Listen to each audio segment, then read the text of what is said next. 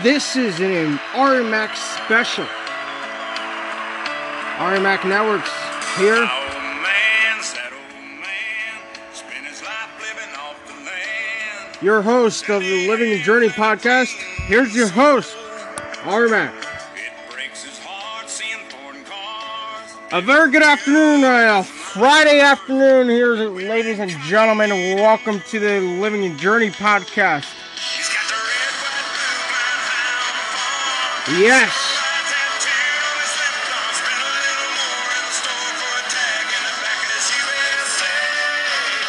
back of it, USA. Welcome, everybody. A lot of craziness, but I love that song that we just played. I will save it in our playlist. Um, Ron DeSantis um banned critical race theory stuff. What is critical race theory? We will speak about it. Um, and we have a lot of stuff to talk about Kamala Harris, and we have news about Donald Trump. Donald J. Trump is now president of the United States. He could be president, but he could be in Congress. President Donald J. Trump is now president. He could be in Congress, but they're gonna say they're gonna say that. Ladies and gentlemen, ladies and gentlemen, they're gonna keep on saying no. They're gonna keep on doing that. Just watch it. All right. Kamala Harris, man oh man, Kamala Harris um went to Guatemala dash Mexico. She did not go to the um border. She just wanted to go to um visit the uh visit um our quote unquote people and make a uh paycheck give a paycheck and spend money um give them a check guess what happens she forgets the check and they say, "Oh, there's a delay," and there's they had to delay. They had to go back, and they had to go back just for her check. And they said, "There's no engine problem, nothing. She just had." And you know how I know about this? Guess what? I do research. Well, Kamala Harris, go to the border. You know who who um brought Kamala to the border? Well, you know who? Lauren Boebert. Congressman Lauren Boebert is such a great woman. Lauren Boebert um is a congresswoman out in Washington. She's a, she's a woman who carries guns. Here we go. Hey, Newark. Not that.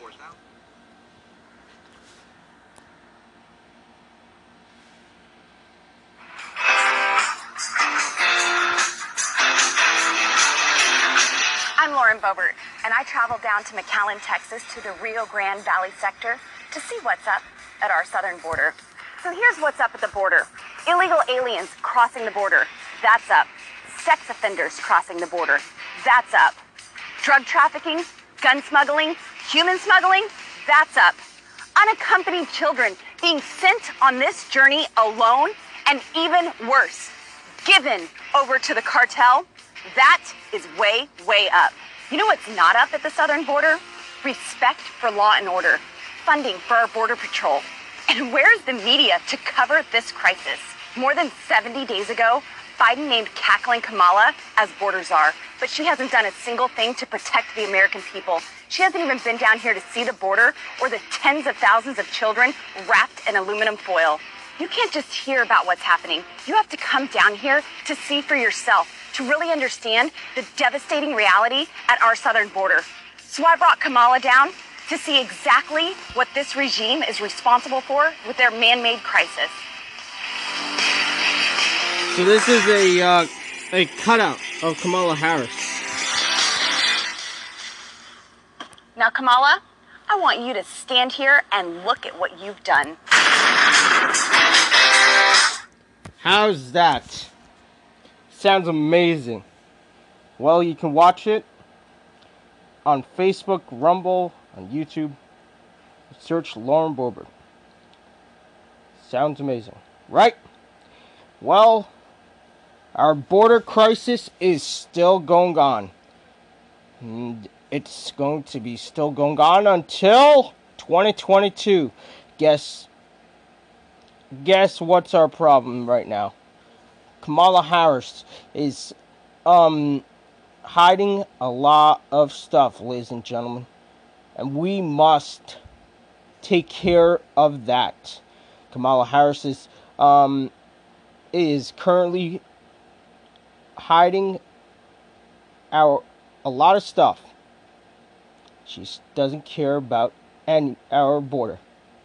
Do you have any plans to visit the border? I, at some point, you know, I, we are going to the border. We've been to the border. So this whole, this whole, this whole thing about the border, we've been to the border. We've been to the border. You haven't been to the border. I, and I haven't been to Europe.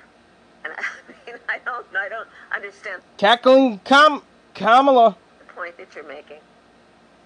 Well, the point is we're experiencing a generational crisis on the border, and you not going as the person that's been tapped by the president to run the crisis says something to both the American people and everyone who has to deal with what's going on in our four border states. Joining us now is one of those people. Uh, he is Texas Congressman Tony Gonzales. Congressman, uh, such a pleasure to have you on. Again, thanks so much for, uh, for joining us.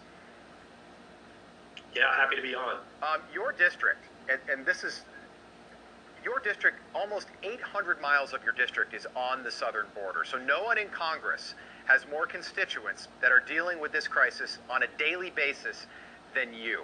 Um, what did you make of the president, uh, vice president's trips to Guatemala and Mexico? Yeah, you know, the, the vice president's comments uh, are disrespectful. It's disrespectful to uh, districts like mine.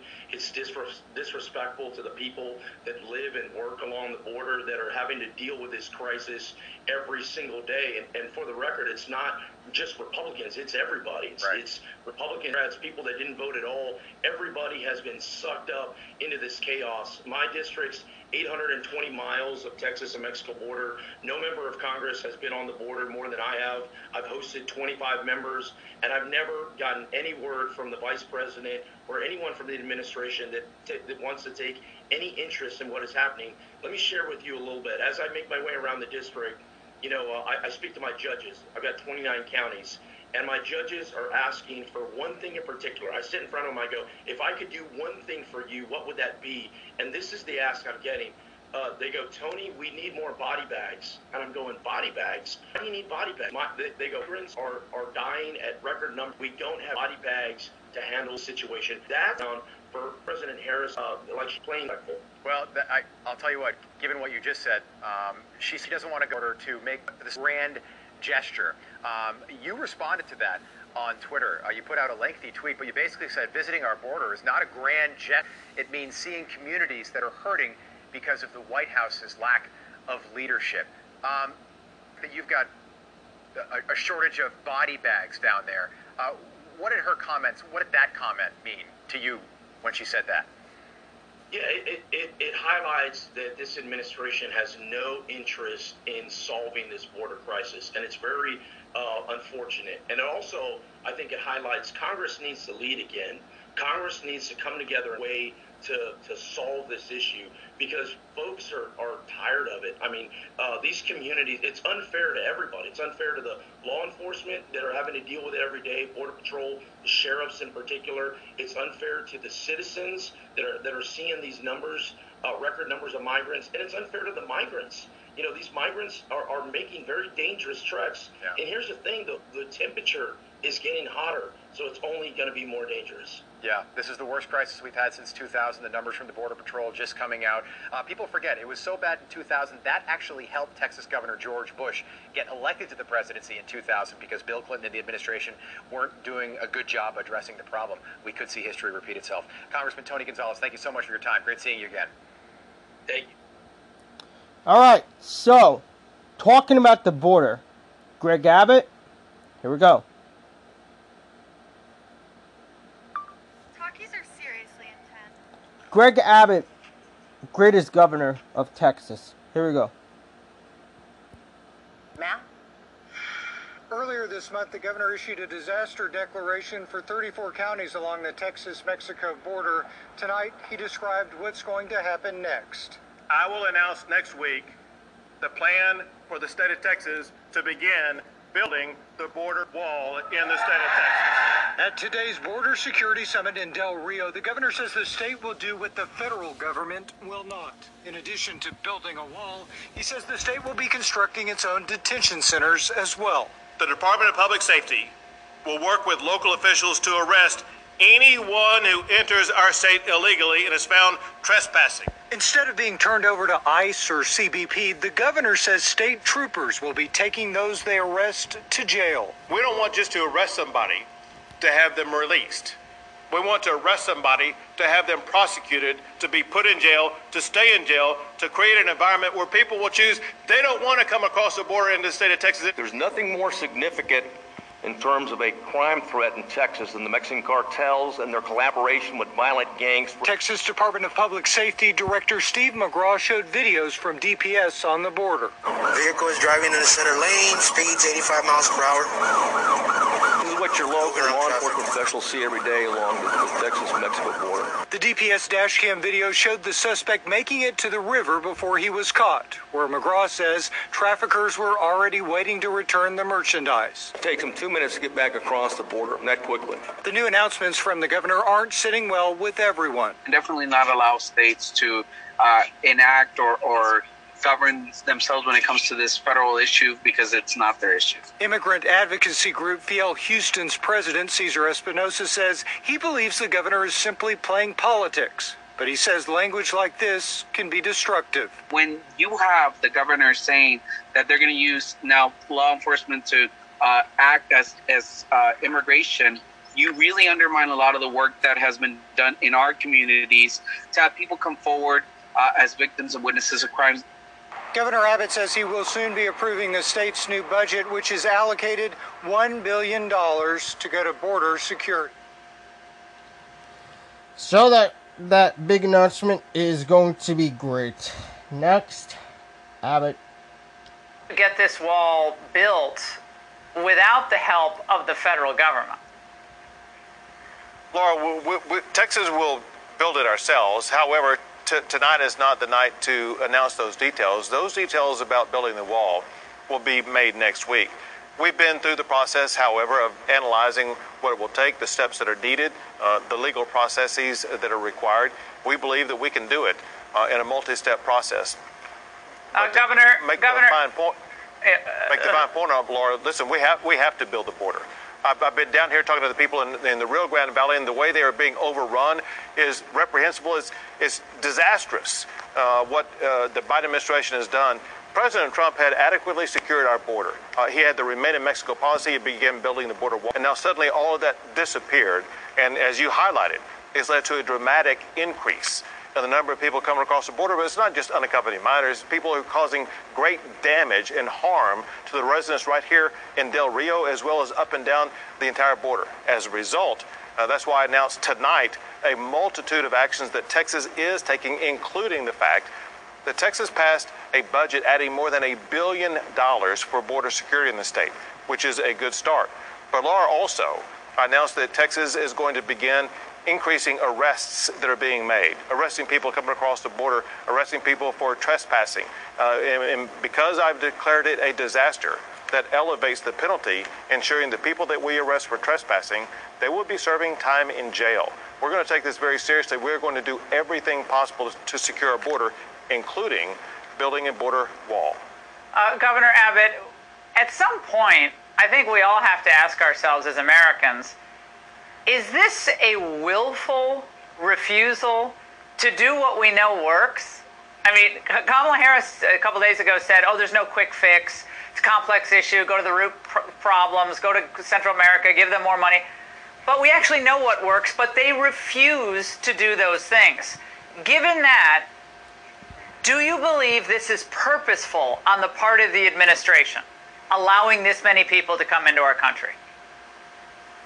I feel certain that it is willful, it is pur- purposeful, uh, is, is wanton disregard uh, for the border laws, for the immigration laws, for the border communities, for candidly anybody in the United States of America. The Biden administration has abandoned the border, any pretense of border security, any pretense of enforcing our immigration laws. They've, they've laughed it off just the, the exact same way that the vice president laughed it off in our interview the other day. And so it is a joke to the Biden administration. But we're not taking it as a joke in Texas. We're going to step up and respond the way we must respond to secure the sovereignty of our state, to prevent the invasion place in front of our very own eyes. And Governor, the, speaking of uh, laughing it off, as you described, the Vice President continues to embrace her role overseeing the border. Uh, this was a cringeworthy dodge tonight by her. Watch. I've said I'm going to go to the border, and I, when are you going to the border, the Vice President? Administration has asked. I'm not finished. I've said I'm going to the border. She gets very snippy there. I mean, she's had, uh, you know, what, 80 something days? Uh, and she hasn't visited. An, uh, she hasn't visited any part of the border, and she kind of gets. She doesn't like being asked hard questions. She gets very uncomfortable, and she kind of blows it off and insinuates that the reporter has an agenda. By the way, that's a. I believe that was a Univision reporter. So they completely don't care about the border at all. And they try to brush it aside as much as they possibly can. They ignore it and they haven't come here. They haven't talked to us. They don't want to do anything for us. Uh, they're fighting us every step of the way. In fact, the Biden administration is now suing me uh, because of actions that I'm trying to take uh, to better secure the state of Texas, uh, to try, try to crack down on people coming across the border. So uh, they're fighting against Texas's efforts to secure our own border. Governor, thank you for stepping up. And the people of Texas are spending an enormous amount of their tax dollars to try to secure their state. But that money should be that money should ultimately come from the federal government in court. And I'm sure you're looking at all those avenues. But thank you for joining us tonight. We're going to be following this, obviously, as we always have. Thank you, Laura. Hey, Sean. All right. Coming up. What happened um, with the GoFundMe page with AOC coming up. But first, here's an ad. Every vaccination brings us closer to getting out with our friends again.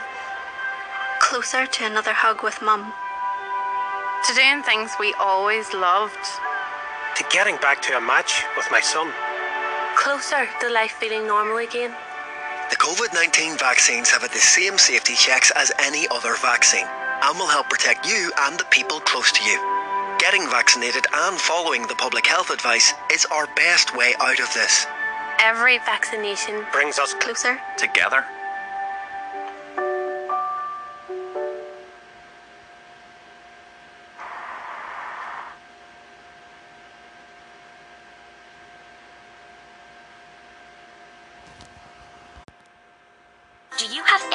Idea how your mattress affects your body and how well you sleep? Is it too hard or too soft, causing you to wake up with sore shoulders, back, or hips? Are you uncomfortable because you're too hot or too cold? Now you can get the total body support you need and the better sleep you want with the new My Pillow mattress topper. Hello, I'm Mike Lindell. When I invented my new My Pillow mattress topper, I made it to have everything you'd ever want in a topper. My mattress topper helps give you the support you need, helps relieve your pressure points, and regulates your body temperature for you as an individual. It comes with a 10-year warranty. You can wash and dry the cover. It's made in the USA, and I back it with my 60-day money-back guarantee. Go to mypillow.com or call now to get your very own My Pillow mattress topper. Use the promo code and Mike will give you 30% off and two standard My Pillows absolutely free. Order now. My Pillow Topper delivers on its promise. To give me a better night's sleep. I can sleep all night through, and it's a miracle for me. Mike's exclusive three-layer design starts with a layer of My Pillow foam, providing you superior support and comfort. The second layer of transitional foam evenly distributes body weight and helps relieve uncomfortable pressure points for optimal comfort. Mike's ultra soft outer layer is a patented temperature regulating cover that helps keep you at your ideal sleeping temperature all night long. Unlike other sleep systems costing thousands, the My Pillow mattress topper takes comfort to a whole new level without any wires, remotes, or moving parts. Call now or go to mypillow.com to order your My Pillow topper. Use the promo code to save 30%. When you do, Mike will give you two of his standard My Pillows absolutely free. That's right, two standard My Pillows free and 30% off your My Pillow topper today. Order now. I personally guarantee it's going to change your bed into the most comfortable bed you'll ever own. The promo code is um F49. Mike Lindell from My Pillow. That's great. It's great. Um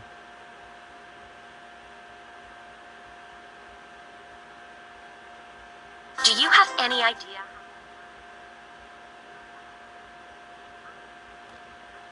And you can call them at 800 919 9755 or go to mypillow.com.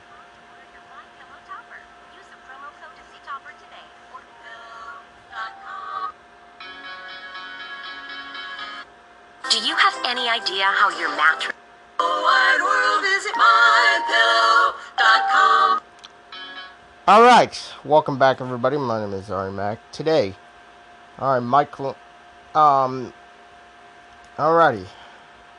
What is the um update about AOC? Here we go. Actually, let me correct myself. That's not my favorite headline. In latest, out of all the headlines to come out of the events of this past weekend, this is surely my favorite. From The Independent, it reads Right wing blogger launches GoFundMe for AOC's Puerto Rico grandmother in latest personal attack. Actually, let me correct myself. That's not my favorite headline of the weekend. It's my favorite headline, possibly, of all time. And I feel that way even though it misgenders me as a blogger, which I'm not, by the way. Not anymore. Um, now, now those who, who missed the show on Friday and uh, and made the good and healthy decision to avoid the internet over the weekend are no doubt extremely confused right now. So let me back up and explain this story from the beginning, and then I'll talk about the lessons that we can learn now that the saga has reached its dramatic conclusion. So it began last week when Congresswoman Alexandria Ocasio Cortez tweeted out photographs of her grandmother's dilapidated home in Puerto Rico. Well, it was allegedly her grandmother's dilapidated home in Puerto Rico. She explained that her dear abuela has been living in this squalor with a collapsing ceiling and buckets all over the floor to catch the rainwater ever since Hurricane Maria a few years ago. She explained that, of course, it's Trump's fault that nobody has bothered to fix Abuela's ceiling in the past four years. Now, I responded to her tweet reminding her that she's a wealthy and famous politician and that maybe she should take care of her own family members using the funds that she has personally available to her as a wealthy and famous politician. She responded to me, uh, she clapped back, as the left wing blogs put it, saying that she's worried about not just her grandmother, but the systemic injustices in Puerto Rico and society in general. And she uh, accused me of being unconcerned, indeed, totally fine with systemic injustices myself.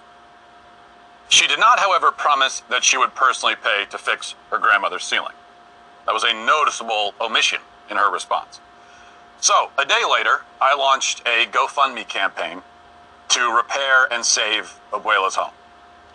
If AOC members and is going to wait around for the government to fix the problem, then I felt it had fallen to me to do what AOC would not or could not do. I'm not judging her, though. I just want to be clear. She did just buy a new Tesla, and those monthly payments can be pretty steep. She also has two apartments, and she's making payments on those, so she's got her money tied up and all that.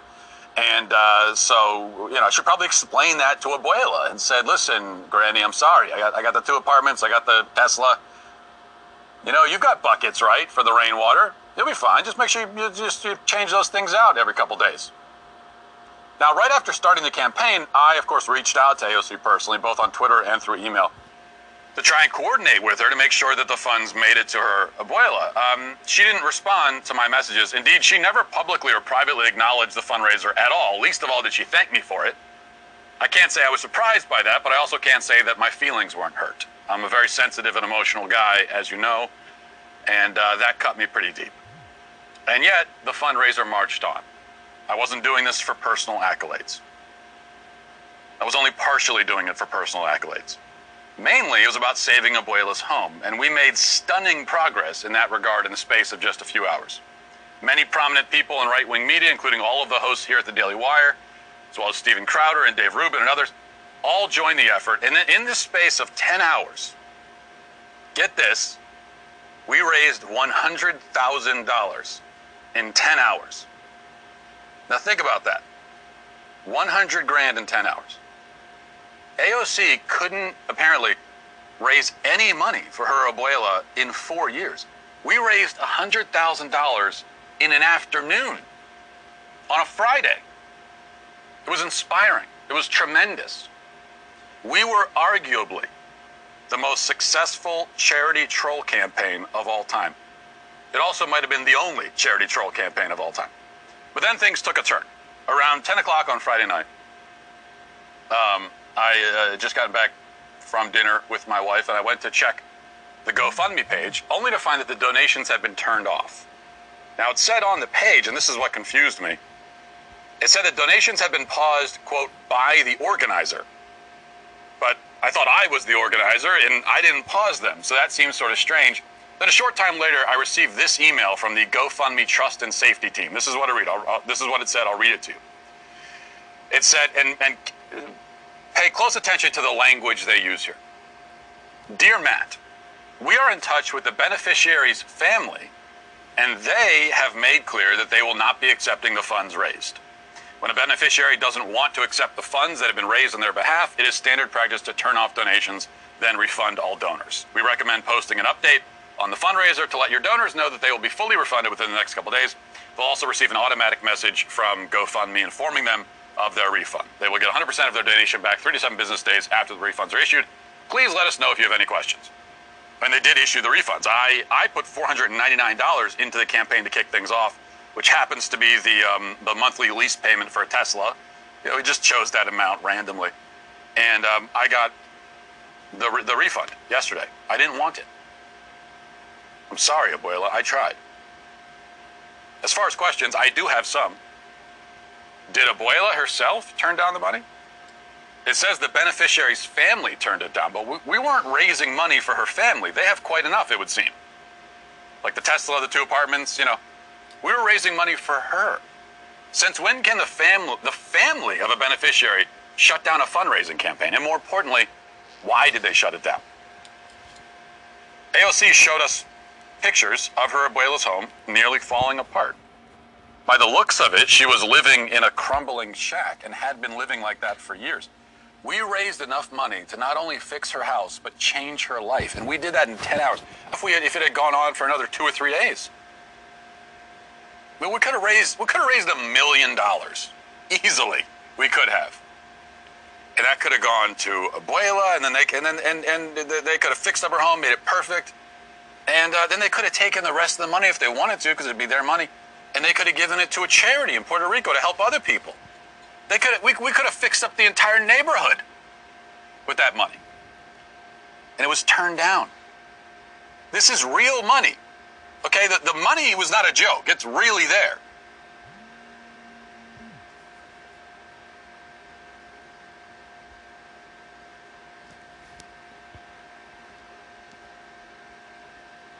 Fact that someone in Abuela's family turned down the money seems to indicate one of two things. Either AOC would rather let her own loved ones suffer than accept help from conservatives and not just her loved ones again, but the, the whole community. The whole community could have benefited from this. Or, and this is the other really scandalous possibility, and I don't know if this is true or not. The other possibility is that she misled the public about Abuela's living conditions. Were those pictures actually current photos of Abuela's home? Was it all a ruse? I don't know. I mean, she does seem to have a history of kind of exaggerating um, her own personal trauma and perhaps that of those close to her. I don't know. Maybe we'll never know. But either way, whatever the explanation, whatever motivated the Abuela's family to shut down the fundraiser while not saying a word about it publicly, My name is Nathan, and this.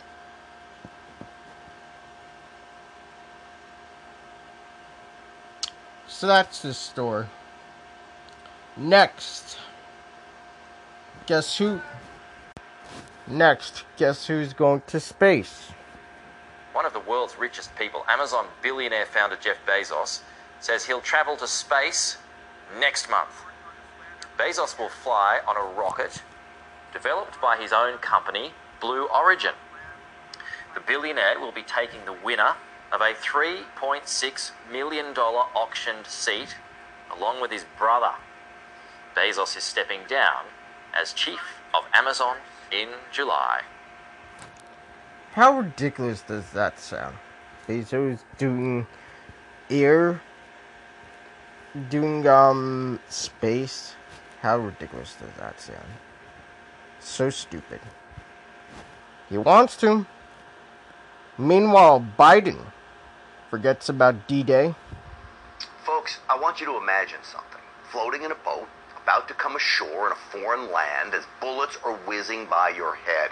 When that steel door flops down, you can see so many Americans already dead in the water and on the beach. Yet our boys move forward with an indomitable fighting spirit that may still be unmatched to this very day. Yesterday marked the 77th anniversary of D Day. 156,000 American, British, and Canadian forces landed on five beaches along those heavily fortified coasts of France's Normandy. It's estimated 4,400 Allied troops lost their lives during the D Day invasion. The German casualties are estimated to be as high as twice that. June 6, 1944, should go down as one of America's proudest days, but how does our current commander in chief celebrate it? Honor it? Memorialize it? Well, he doesn't. Not even a tweet about the day that was the beginning of the end for World War II. Even the Biden loving media asked him, Jen, uh, Jen Psaki, the president's spokesperson, why Joe Biden didn't even acknowledge D Day. I can tell you that certainly the uh, val- his value for the role that men and uh, the men who served uh, on D-Day uh, and the memory of them, uh, the families who have uh, kept their memories alive over the course of years on this day, is something the president has spoke to many, many times in the past.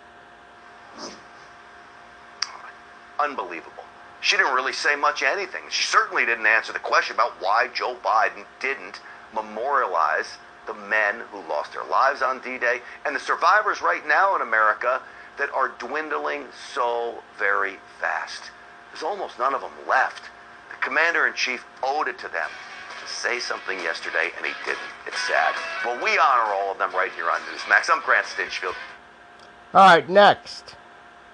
And tonight, I'm making an historic announcement regarding America's leadership in the fight against COVID 19. America knows firsthand the tragedies of this pandemic. We've had, more, we've had more people die in the United States than anywhere in the world. Nearly 600,000 of our fellow Americans moms, dads, sons, daughters, brothers, sisters, grandparents more deaths from COVID 19 in the United States than from World War I, World War II, the Vietnam War, and 9 11 combined. Combined. We know the tragedy. We also know the path to recovery. The United States has now vaccinated 64% of our adults with at least one shot. Just four and a half months ago, we were at only 5% with one shot. It took a Herculean effort on the part of our government to manage one of the biggest and I would say most complicated logistical challenges in our history. It took the ingenuity of scientists, building on decades of research to develop a vaccine. It took the full capacity of American companies manufacturing and delivering the vaccines around the clock.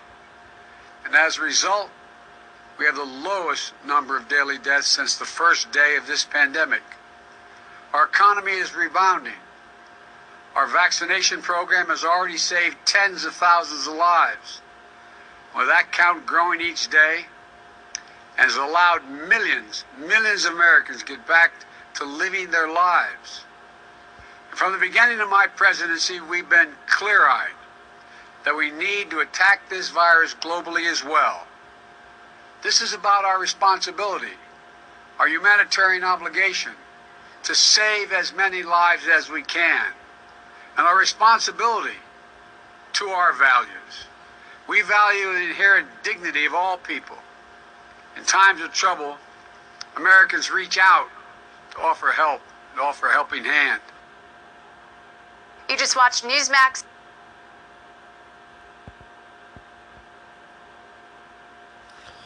So Biden hit hit something, some bug, um, before heading overseas. Now we heard about um, t- um cicadas. They say cicadas are around, and it was a cicada in the engine. Is the cicada is the cicadas there for uh, Biden?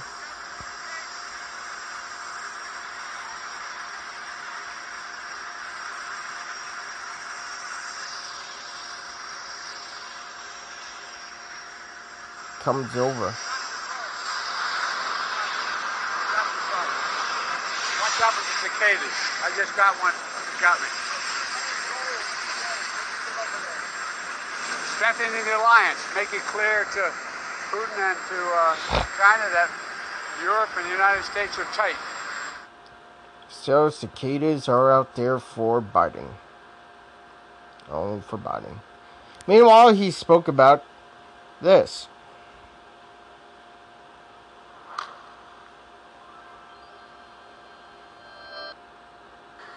And Sydney, you're 14 years old. When I was 14, if you pl- please, at ease. I keep forgetting I'm president. Yes, you do. Remember when he said, "I'm running for um, Democrat Senate"? I mean, president. Remember that? Well, he keeps on forgetting that he's president. Dementia Biden. When I was 14 years old, I would have been, I mean this sincerely, scared to death to stand up in front of a microphone to a large crowd or a small crowd. They're really showing themselves to do really.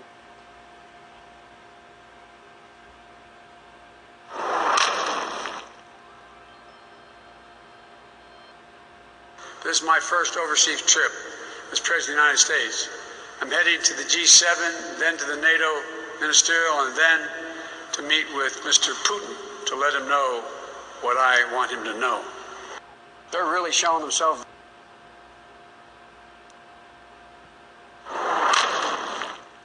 Another day, another place, same Biden, same te- teleprompter. Good evening, everyone. And we renewed our commitment to defending the enduring democratic values that both our nations share.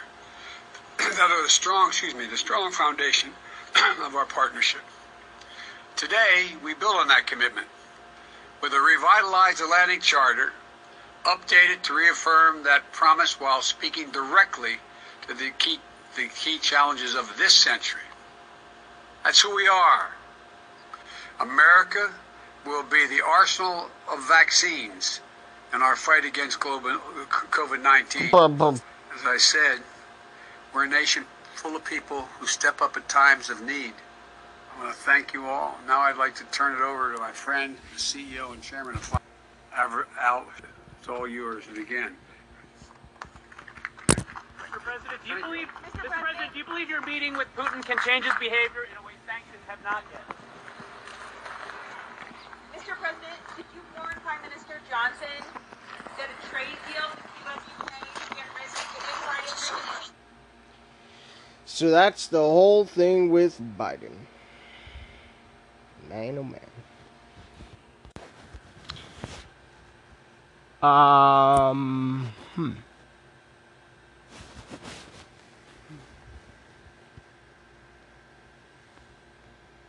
There's a lot more to you than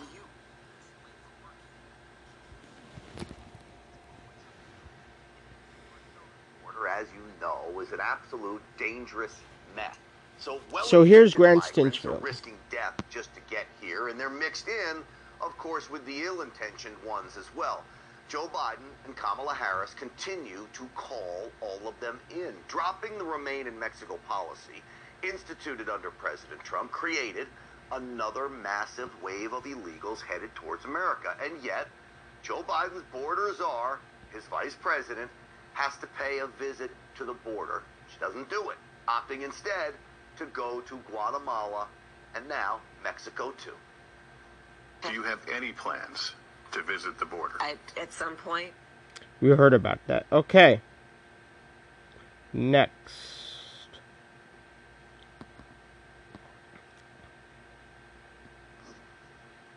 Well, welcome back, everyone. Quite possibly America's most concerning epidemic right now is, well, pure stupidity. I watch people riding bikes with their masks on, yes, while they're riding the bike, as if COVID floats in the air like pollen, chasing them down the road. Well, now it turns out I can now watch people ride their bikes with masks on, but apparently no clothes. That's right. The annual Naked Bike Ride in Philadelphia will take place on August 28th. That rules state that clothes now are optional, but masks, well, masks are mandatory. Their motto, as bare as you dare, but don't dare come maskless, apparently. The only required garment at Philadelphia's Naked Bike Ride this year will be a face mask. Riders will journey 10 miles around the city butt naked on August 28th. How stupid does that sound? You see, it's blurred out. the bikers are blurred out. Do they realize how ridiculous this sounds? Wearing a mask and biking and no clothes. Here's the thing. Now, I'm just taking a guess here. But the people that decide to ride naked in this event, okay, are probably the very same people I would rather see wearing clothes and a mask. So I guess one is better than none. Remind me not to be in Philly that weekend. The reality is, this mask wearing has become an absolute obsession. It's like the international sign for I'm a liberal and I live in fear. Truth is, I'm getting impatient with these types of people, and they aren't moderate, passive on politics types of people. These are far leftist liberal zombies who prance around with Dr. Fauci t-shirts and BLM hats. And as beach season heats up, I am convinced these wacky, masky liberals, right, will go to the beach and end up with a mask tan line. It's going to be a problem this summer. Just watch and giggle. Look at that clown right there. I'm sorry, sir. Maybe you're a Newsmax viewer. I doubt it. Yeah. Alright. So, guess what happened by the military? Listen to this. I mean, the This- flag looks, frankly, like a cat vomited, and then you looked at it through a kaleidoscope. Visually incoherent. the pro the military held a pride flag. I mean, that's really really crazy. Holding a pride flag and being flown at the U.S. base? No, that's not allowed. That's sort of the idea. Right? The idea is we can only be unified in. I mean, the flag looks, frankly, like a cat vomited, and then you looked at it through a kaleidoscope. Visually incoherent. But that's sort of the idea. Right? The idea is we can only be unified in opposition to something else because we don't share any values. We can only be unified in opposition to another thing. And you can see this happening, right, throughout American life now. The complete redefinition of courage based on not merely a sort of self involvement, but based on a deep, abiding desire to build a coalition to tear down all of the systems of definition, the heterosexual pa- patriarchy, the, the cisgender patriarchy, all of the systems and hierarchies of power that have been imbued in our society. All those have to be torn down. And the minute you declare yourself not in living in accordance with those things, you are a person who is brave. You're a person who is courageous. That is, I think, the deeper philosophical point that is being made, that is buried well underneath these sort of tweets that Joe Biden is sending out. And you can see this play out in every area of American life. Because here's the thing when you look at the sort of woke coalition that's been built, and all these members of the woke are patting each other on the back for their bravery and their courage, even though they don't actually get along inside their own halls of power, right? They, they have serious disagreements. There are serious disagreements, for example, in the LGBT community between the L's and the T's, right? There, there are serious disagreements. You have trad feminists and traditional lesbians, people like, like Martina Navratilova, who is in open battle with transgender rights advocates who, of course, argue that there is no definition of man and woman that is not absolutely malleable. Lesbians argue that there is such a thing as a woman, and we are women who, who are sexually attracted to women. And then you have transgender rights advocates who argue that a man who identifies as a woman is now a woman. So there is no such thing as a woman.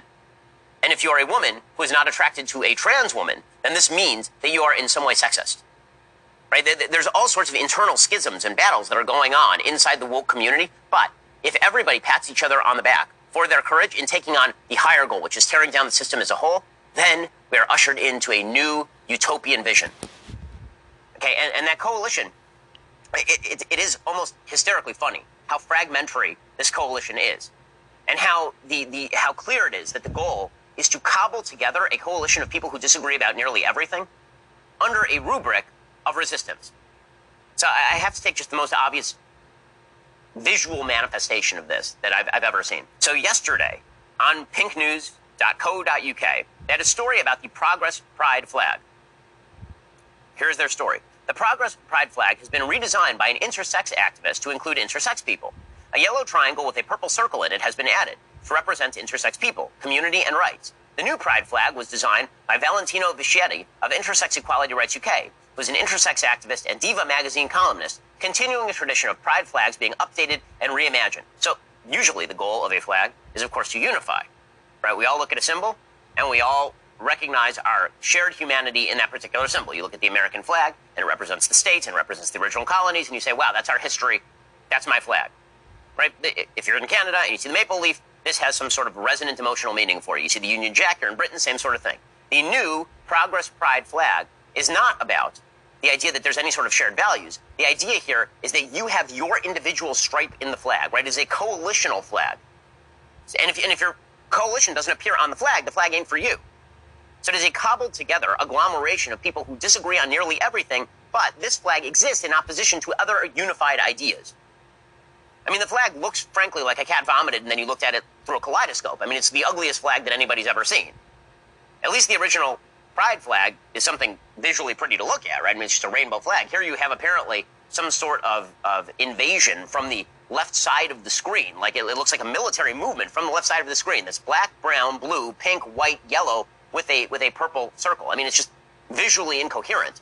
But that's sort of the idea, is that every single eventually we're going to reach the point where, in opposition to the unified flags that are provided by countries, we're going to end up with flags in which every single human has their own little dot. We're going to have pixelated flags with 330 million dots, one to represent you. And if your dot isn't represented in the flag, the flag doesn't represent you anymore. Right? The idea is we can only be unified in opposition to something else because we don't share any values. We can only be unified in opposition to another thing.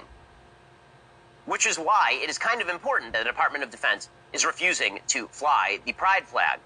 Okay, so there is a big uproar inside the Biden administration. The State Department decided they were going to fly the pride flag at the State Department. First of all, this is insipid. Okay, the only flag that should fly at the American State Department is, in fact, the American flag. That is the only unifying flag in American life. We shouldn't have flags with, with, a giant cross on it. We should not have a, a gay pride flag. We should not have any of those flags because, again, the American flag is non sectarian. The American flag is supposed to represent all of us because we're all Americans. Nonetheless, Joe Biden has decided that all Americans are apparently in support of the entire LGBTQ plus 2AAIZ agenda.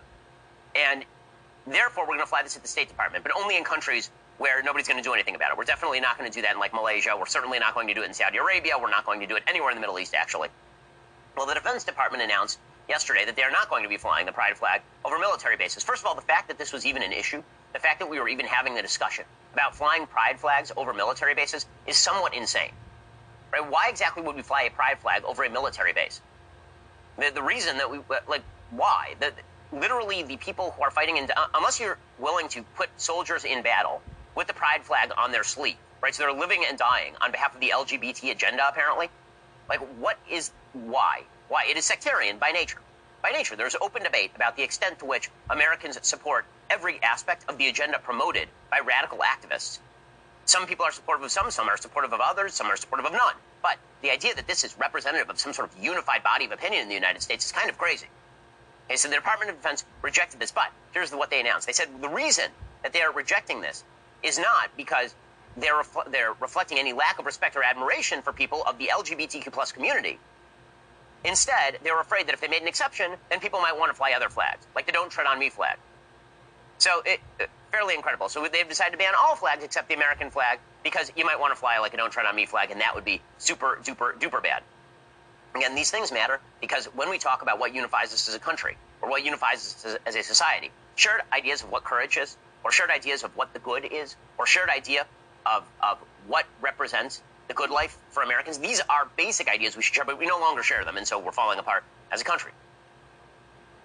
In just a few days since we last came on air, the evidence continues to grow that the China virus, COVID 19, is a manufactured virus originating from that infamous Wuhan lab. So the Wall Street Journal over the weekend profiled two well known doctors who insist the clues are in the genome sequencing or analysis of the virus's DNA. I will oversimplify this for you because I think that's my specialty, right? The combination of the virus's DNA segments, the doctors claim, has never been found naturally in any type of coronavirus. In fact, the sequence is so perfect for human transmission, it is the exact sequence, the scientists say, that scientists would choose to achieve gain of function or animal to human transmission. The doctors write this. With all of its random possibilities, the virus took the rare and unnatural combination used by human researchers implies that the leading theory for the origin of the coronavirus must be laboratory escape. Meaning, it's nearly impossible for the virus to have taken on the genetic makeup it did naturally. President Trump addressed this reality during his speech in North Carolina over the weekend. The media, the Democrats, and the so called experts are now finally admitting what I first said 13 months ago. The evidence demonstrates that the virus originated in a Chinese government lab. And Dr. Fauci, who I actually got along with, he's a nice guy. He's a great promoter, you know? Not a great doctor, but he's a hell of a promoter. But he's been wrong on almost every issue. Well, sadly, the president's right. Dr. Fauci has been wrong on everything, and I think he's been willingly wrong on it, lying to us. So, adding to the intrigue and skepticism surrounding China's claim that the virus occurred naturally, is the latest revelation that one of China's top military scientists actually filed for, you ready for this? A patent for COVID 19 vaccine well before the virus became responsible for the global pandemic. Yusen Zhou worked for the People's Liberation Army when he filed the paperwork for the vaccine patent on February 24th, 2020. Joe worked closely, we are told, with scientists at the Wuhan lab. And here's where things get absolutely crazy. Three months after he filed for that patent for the COVID 19 vaccine, weeks before the pandemic, well, now he mysteriously has disappeared and to this day is still missing. Most intelligence experts believe he is most likely dead, killed by the Chinese government. And remember, Yusen Zhou was one of China's top scientists. Yet, only one Chinese newspaper reported his disappearance. And just today, word is now spreading among lawmakers on Capitol Hill that a classified year old report exists that supports the theory that the China virus originated in that Wuhan lab. And all the while, Dr. Fauci told us he was certain the virus came from nature. But how could that be? The evidence just doesn't support certainty, and it never has. So many of our nation's top intelligence analysts believe the lab leak theory is the most plausible. Even Sinclair's James Rosen, a reporter, was first to break this story about the classified report. I'm sure the Democrats never wanted to get out, by the way. Is it possible that President Trump was referring to this report when he answered questions about the virus origins one year ago? Maybe. Have you seen anything at this point that gives you a high degree of confidence that the Wuhan Institute of Virology was the origin of this virus? Yes, I have. Yes, I have. And what gives you a high degree of confidence that this originated from the Wuhan Institute of Virology? I can't tell you that. I'm not allowed to tell you that. Uh, that means it was classified information. Could this latest classified be, report be the report the president was referring to? Certainly, quite possibly, it could be. And if you think evidence against China isn't damning enough, Red State, along with independent journalist Adam Housley, both claim they have confirmed that our own Defense Intelligence Agency is working with one of the highest ranking Chinese defectors to ever escape the Chinese Communist Party and come to the United States. It is being reported that defector has, and I will quote Red State, direct knowledge of special weapons programs in China, including bioweapons programs, and is working with U.S. intelligence. This apparently came as a surprise to the FBI director, Christopher Wray, because sources tell Housley and Red State that defense intelligence leadership believes there are Chinese spies or sources inside the FBI, the CIA, and several other federal agencies. So I want you to think about this. Consider this. The fact that there could be high ranking sources, all right, that say they believe are Chinese spies deep within our most sensitive and important government agencies, to me, it is frightening. It is something I most certainly have always feared and even in some respects expected. But it should serve as more proof the Chinese government is at war with the United States and treating China as anything right now is grossly naive and certainly dangerous. This fiscal year alone, CBP has seized more fentanyl than they did in the entirety of 2020. The vast majority of these deaths being caused by fentanyl today to show that we're no longer, we're not interdicting a greater percent of drugs. There's just simply more drugs coming in today. All right, so that is White House drug czar Jim Carroll testifying today on the fentanyl crisis, another crisis in Joe Biden's America. And China helped put us there, okay? As the COVID deaths start to decrease across America, deaths due to fentanyl continue to skyrocket 90,000 in 2020. Remember, it is China sending fentanyl to America for one reason and one reason only. I believe it is to kill us. It is, like the China virus release, an act of war on the United States. On June 1st, the American Medical Association released a report titled Drug Overdose Epidemic Worsened COVID Pandemic. State by all deaths skyrocketed to record number, up 31%. In Florida, up 70%. The list goes on and on. And during the height of the relapse hit an all-time high because the China virus lockdowns interrupted addiction recovery programs across the country. So what is Joe Biden's answer to dealing with the fentanyl addiction that is quickly engulfing this nation? He calls it harm reduction methods. In Democrat speak, that means make it easier and supposedly safer to use these powerful drugs and opioids. It's impossible. Team Biden wants to see more supervised injection sites. And just so no Americans fear about overdosing, he's making the overdose antidote, naloxone, more readily available. What Joe Biden needs to do is take a hard stance on stopping the flow of fentanyl from China into the United States. Joe Biden refuses to do that. Folks, in almost a bizarre move, Joe Biden killed President Trump's plan to make opioid treatment prescriptions more readily available. He killed the plan that was saving American lives, which means, it sure looks like it to me, our current commander in chief is helping the Chinese wage war on us. Well, joining me now is the senator from Florida, Rick Scott. Senator, welcome to the program.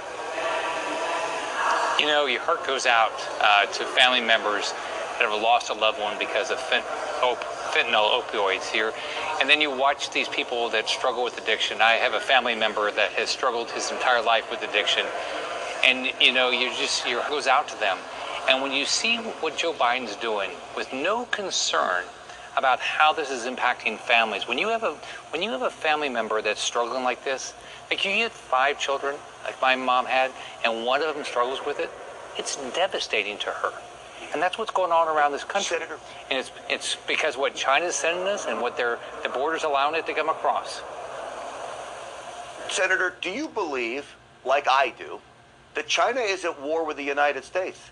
I believe them allowing the China virus to spread was an act of war, uh, really on just about every other nation on earth. Um, and I believe them sending fentanyl is designed to kill Americans.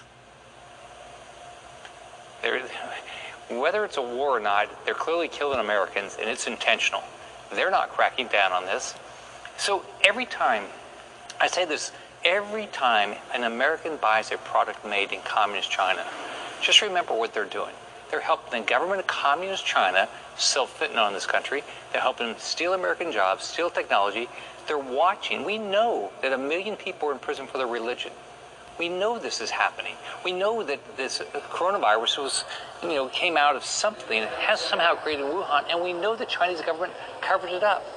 So stop buying anything made in communist China. Stop helping them build their economy to, to dominate us. I mean, they hate our values. They hate our way of life.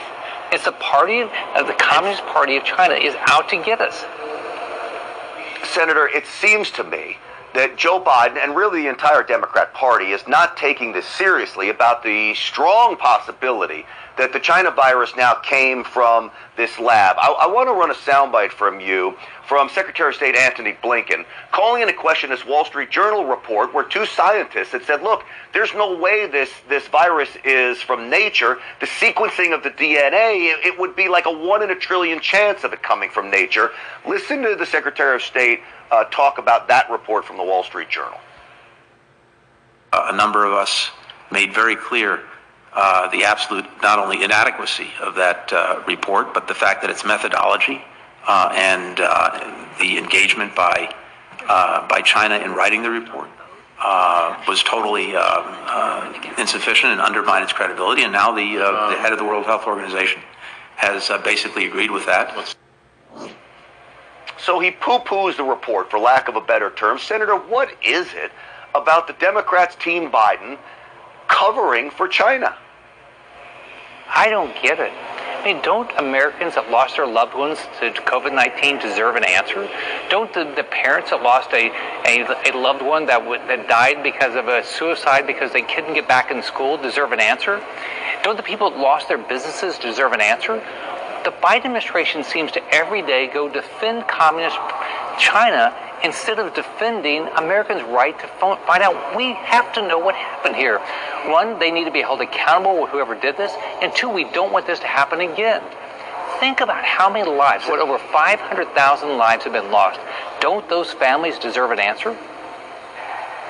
Yeah, you would think, and you would hope that they would. Real quick, I asked members of Congress, Republicans, is there any Democrats in, in their chamber that support the idea of holding China accountable? I always get a big no. They can't find anybody. Are, are there any Democrat senators in your chamber that support the idea of holding China accountable? Real quick, if you can, last word. If it's always based on actions, right? No. What have they done? They've done nothing. They've tried to cover. They tried to. It's politics to try to blame everything on Trump. Well, Senator, I appreciate you coming on the program. It's great to get you on. I hope to get you back again real soon. Keep up the great work in Florida, especially. Your, your state is a model for the rest of the nation. Thank you, Senator. Appreciate it. Parents and grandparents, great news! Mike Huckabee's education company wants to help your family to celebrate President Trump and Have you seen this commercial yet? If you haven't, go anywhere because you must watch this Mike Huckabee commercial for the Kids Guide. And I'm going to hit play in just a moment here, but I want to assure you before. News. Mike Huckabee's education company wants to help your family to celebrate President Trump and all that he has accomplished as our president. For a limited time, you can get the Kids Guide to President Trump for free. this fun kids guide will help your kids learn all about the president's greatest achievements. What's more, it's part of a very special gift bundle that includes Whispered through the forest, a storm is coming. You cannot defeat the storm. From the trees rose a resounding voice I fear nothing. I come when the trumpet sounds. I am the storm, the great American grizzly. Introducing the original Trumpy Bear, the fearless, super plush American grizzly. Trumpy Bear was born June 14th, Flag Day.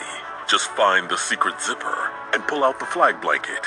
Then wrap yourself in the red, white, and blue for comfort and warmth. Show your patriotism and proudly display Trumpy on Flag Day and on any American holiday. Trumpy can even honor your own family heroes. God bless America and God bless Trumpy Bear. Trumpy Bear sits proudly at the front of the motorcycle for all the world to see and loves to cruise with his brother. I'm a former Marine, and I'm proud to have Trumpy Bear ride by my side. Once a Marine, always a Marine. Everyone knows Trumpy Bear loves to go to the golf course. When I ride with Trumpy Bear, he makes my golf game great again. Thank you, Trumpy Bear. Simply style his trademark hair and place him in his favorite chair. Even the toughest guys will love Trumpy Bear. When America is great, business is great. When business is great, I am great. I love you, Trumpy Bear. I am an Army veteran. I am proud to own the Trumpy Bear, and I will always be proud to be an American. Order the Super Plus Trumpy Bear for only two payments of $19.95 and receive a special certificate of authenticity. Don't miss out on owning a piece of American history. Order now for only two payments of $19.95. Trumpy, the most fearless bear anywhere. Order now.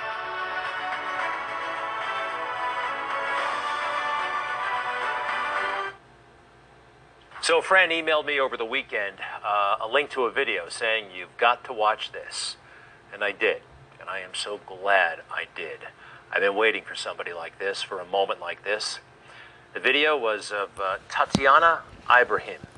Now she is the mother of a young girl who goes to public school in Putnam County, New York, north of New York City. Tatiana goes before her local school board, and she strikes back. She strikes back at the insanity of critical race theory. She strikes back at the insanity that some schools are teaching hatred of police officers. She strikes back at the insanity of cancel culture. Now, ordinarily, we would take a video like this and splice it up into a couple of sound bites. I can't do that right now. You've got to watch it in its entirety. If I could show you Paul Revere's speech, I would not cut it up. So it's about 10 minutes long. I think it's worth every second. I think you're going to like it. I think you might be inspired by it. Tatiana Ibrahim before her local school board in Putnam County, New York. The streaming home of for the whole family. Plus Good evening. My name is Tatiana Ibrahim, and I'm here for the first time. I'm here tonight not only as a community member, but as a parent in this district. Recently, you sent out a survey wanting to know why parents were not voting yes for this budget. So, my, my situation, my vote for no is a little different. I think the Board of Education and those sitting on the panels are thieves. I think they're liars and have committed treason against our children. My message to this district and the members of the Board of Ed stop indoctrinating our children. Stop teaching our children to hate the police. Stop teaching our children that if they don't agree with the LGBT community, that they're homophobic. You have no idea each child's life. You don't know what their family lifestyle consists of. You don't know the makeup of their of, of their life.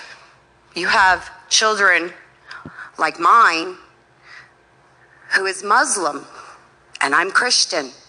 And everyone would think they would never believe that of her, right?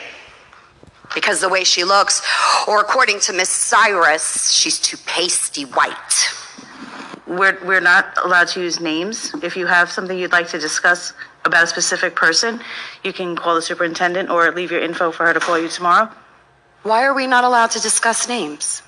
Why am I not allowed when they purposely themselves expose themselves on social media talking about calling for the death of a former president or saying that any child that doesn't believe in Black Lives Matter should be canceled out? Is this what my tax dollars is paying for? You're t- teaching my children and other children that if they believe in God Almighty, they're part of a cult. These educators put their own names out there. We have Mr. Barry, who took it upon himself with Miss Cyrus to create a curriculum.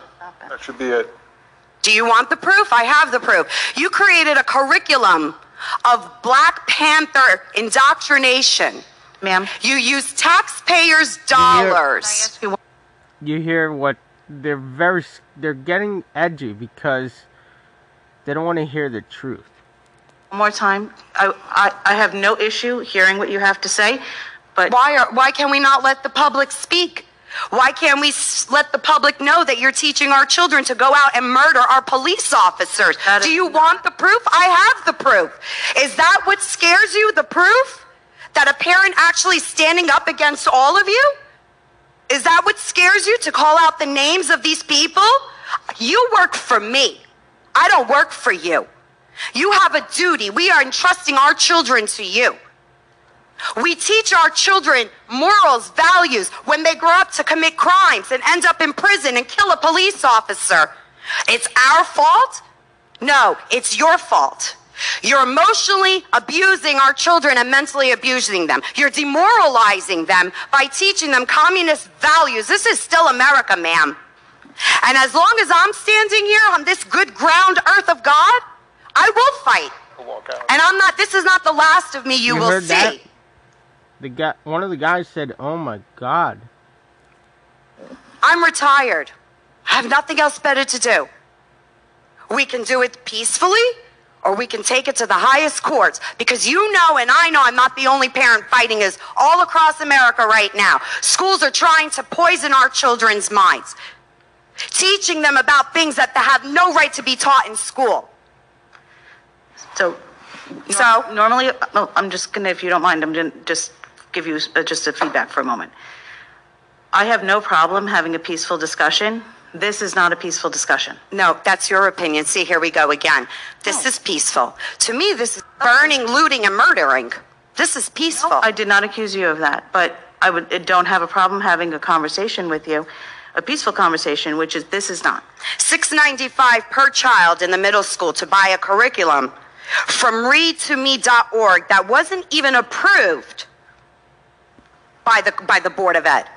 The administrators took it upon themselves to buy these books with taxpayer dollars while COVID is going on. How many families are struggling to pay their mortgages? Listen, by all means, you want to teach kids these things, fine. Don't do it on my dollar. Don't infringe on my religious beliefs. Don't infringe. Do you know who makes up the majority of this district? Children from police officers' families. Blues. Back the blue children. Do you know what these children feel like when they come home? Have you spoken to them? No. You're silencing them. This whole cancel culture. You're silencing the children. Where are their rights? They have no rights. Because if they don't believe in the indoctrination, the demonic, twisted, sneaky, vile acts and, and, and, and education, if you call it that, that you're teaching our children, they don't agree with that. They're either homophobic, they're part of a cult, they, they, they, they're racist. What, what's, what's racist? Who defines racist? Why? Because I'm, do you know what race I am? Do you? You don't. You don't even have a, a- an idea. I could be black. I could be white. I could be Asian. You don't know. Who are you to determine that? Who is anyone to determine that? You know what? Children in the school system, children like other children, they don't look at color. Black and chil- black and white children, Hispanic children, you know why they get along? Because they don't look at each other's color. So you're the racist, not them, not us. You're judging and dividing. You're causing segregation. Everything that we fought for, everything that I fought for for years. So you have the right to stand here and tell me I'm not allowed to mention a name when the person, the Mr. Barry and Miss Cyrus themselves, you have ELA teachers giving out uh, assignments on police murder to police are bad? You want the proof? Okay. Because we have it. You So what that? policy do you have that teachers are not allowed to go on social media and indoctrinate? They were whispering. Okay, this this is crazy. They took an, an oath, a responsibility, and they're, they're, they're going against everything that they stand for. And well, Now I they're, understand. It? they're saying, "Ma'am, come on." Uh, I end it. I have to end it. So why? I, why? You're on my dollar. Why? Well, actually, I, I work for nothing doing this. Oh, you work for nothing. Oh, I mm. do. This is a volunteer position. Number one. It's still my taxes paying for everything. I- I- I this what saying. podium is every taxpayer's dollar here. Uh, we have rights. We have rights. And, and you're making general assumptions. No, I'm not making assumptions. I'm not. because you I just- know what I'm speaking about. See? I don't I'm not- agree I'm not with you, gonna so it's an engage. assumption. Well, I'm not going to engage in a back and forth with you about this. So if you would like to make an appointment, I would be happy to sit with the superintendent. I don't. I don't and have a want to. The superintendent, uh, the assistant superintendent, already sent an email and stated that they had no idea that these books were being put on in in the students' hands. The superintendent already stated that they had no idea that the funds of taxpayers were supporting this. Black Panthers. Do you know Black Panthers is a domestic terrorist group? Do you know that it was it was it was condemned as a as a terrorist group?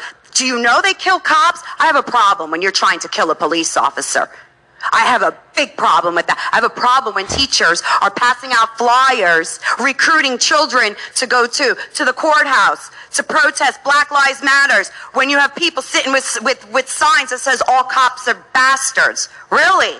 All cops are bastards? No, I think you people are because the way you're acting and the way you're treating our children and our police officers and making them believe that it's okay to abuse them, I'll be damned if I'm going to The school board is getting really edgy. sit here and let you. No, I'm. I will become your worst nightmare because I'm going to stand here and keep fighting and fighting and fighting and fighting. And if not, um, we, I can actually go out, get signatures. What happens if we stop paying school taxes? You're going to arrest all the community, the majority of the community. No, I don't think so. This won't be the last of me. I want everyone to know what's going on because you're hiding it. You're hiding it. You know who does that? Communists do that. That's what you're doing. Recruiting children. Children. You're recruiting children to hate our police officers. How dare you? You have a librarian in the high school passing out Black Lives Matter pins. When a student asks for a blue live, why would I have that? Why would she have that? What did you do for police police week? Oh. It says def- they were talking and they said defund, and then they all said it's policy.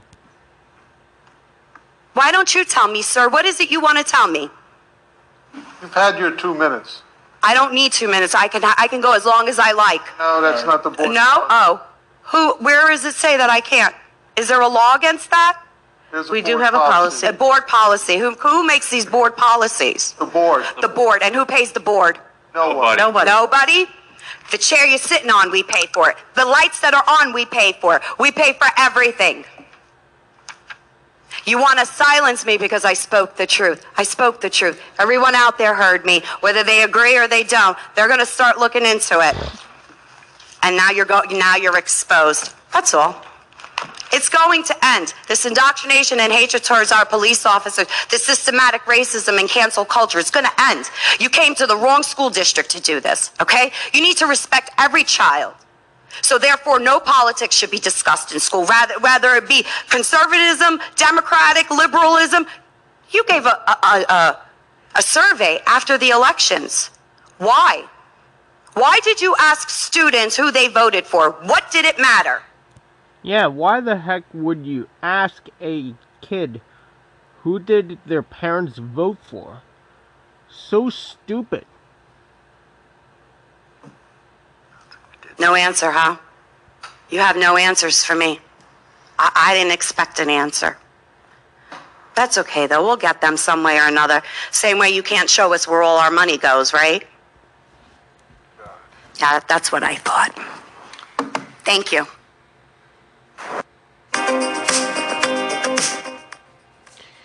She she spoke to Greg Kelly this week, actually. Her name is Tatiana Ibrahim, and she'll be joining us in just a little bit. I think everybody should go in social media and follow her right now. She's active on Twitter, Tatiana Ibrahim 5. That's her Twitter handle. This is still America. Perhaps my favorite line. But I loved it. Were you inspired? I was. We've been waiting for something like this. Stay with us. We'll meet her. We'll get some other good stuff as well. Be right back. That's Tatiana Ibrahim before the school board in Carmel, New York. Uh, that video is going viral, slowly but surely. Big tech, not necessarily on our side. Tatiana joins us right now. Congratulations. That was so amazing. How are you tonight? I'm well. Thank you, Greg. How are you? Terrific. Uh, what has the reaction been like so far? Gotten a lot of support. a lot of parents coming out, from all different parts of the U.S. A lot of support from my community. Moms coming out of everywhere, children, dads. A lot of support. You know, there was something about it. Um, I, I found myself becoming almost emotional at the end, and I know a lot of other people feel the same way. Can you tell us a little bit first about your daughter? You referenced her. Um, what grade is she in? And tell us a little bit about what she's been going through, please.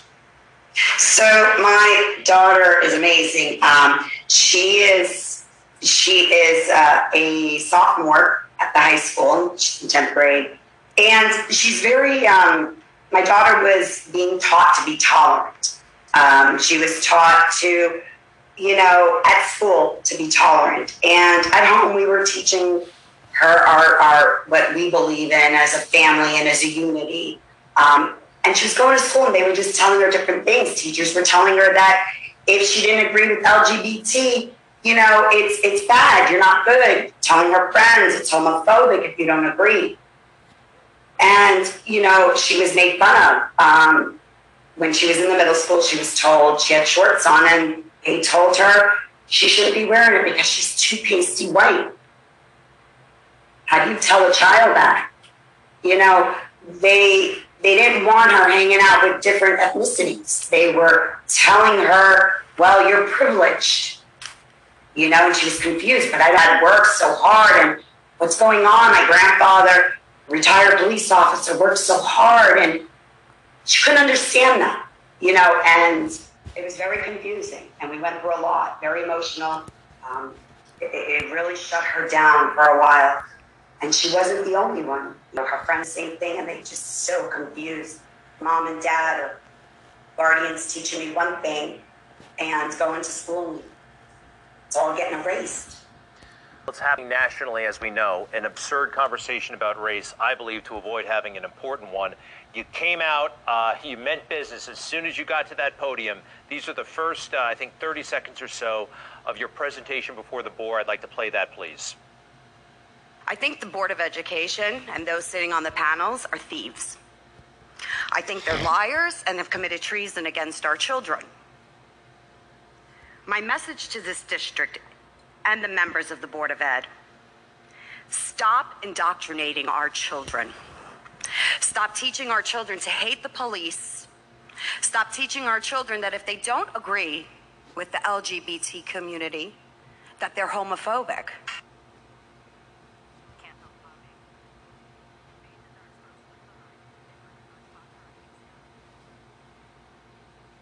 Pretty intense. And uh, look, you told me about support from across the, the country. What about the board? Are they moving? Are they this? Has anybody on the board come to you and said, you're right? So no, Greg. So at the end of the meeting, I approached the superintendent and assistant superintendent, and I handed them the proof that I had in hand. And I was told, okay, we will contact you. We'll get a meeting going. Um, it should be no later than a week or so. And nobody reached out to me. Nobody called me. Answers, uh, questions are still being unanswered.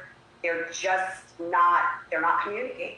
You know, I really thought that they were going to be receptive and try to work with us. Nothing. Nothing, because we exposed them. You did call them, uh, by the way, we reached out to the board. Uh, we got through to them. We talked to people up there. Uh, they said they would try to get back to us. They did not. Uh, you mentioned that they're thieves. Uh, how so? Where's our money? They, they're asking for 133 million and change. We have a COVID relief package that I, I believe was, I don't know, 23 million and change. Monies from last year's budget. Where's our money? Children don't. In the Carmel School District, the high school, there's no central air conditioning. They want buses. We have enough buses. They went, they did a sneaky, undercover, quiet, hush hush job, renting property, $5,000 a month, didn't tell the public, didn't ask the, the, the tax dollars. Even our town supervisor didn't know. And now the property has liens and they want us to fix it. There are some books that uh, have been assigned. One is One Crazy Summer, and the other Ron's Big Mission. This certainly isn't uh, Catcher in the Rye or To Kill a Mockingbird. These are books that you're familiar with. These are books that are, um, well, they're not very enlightened from our perspective when it comes to race. Tell me about these books and your frustrations, please. They're racist. They're teaching our children on both sides, regardless of ethnicity or races uh, or, or, or, or race, that if you're black, it's okay to throw a tantrum and get what you want instead of telling the child, don't look at your color, succeed on your own. You have the capabilities to do it. Don't use race. They're teaching the, the, the children that the whites are hating a black child and a black child hating the white because the child went to the library to get a library card and was denied one because only white children can take books out or white folks can take books out, not blacks. The book was written, it, was it was published in, in 2018. It's a story that comes from the 1950s. The way they're explaining this book, children are actually thinking that this is occurring to, in today's age. This does not belong in our school system. It is causing division, hatred. They are lying, and you are calling it out, and there are so many who support you and want to join you. Tatiana Ibrahim. Now, I want to put your social media information up. People can find you that way. Uh, you are vocal. You can't be stopped. Mom, I'm a tiger mom. we love it. We love it. Stay in touch. We'd love to talk to you again. Our best to your daughter, the sophomore, and to be, to be continued. Tatiana Ibrahim. So appreciate it. Thank you, Brad. Appreciate it. Thank you. Charlie Kirk.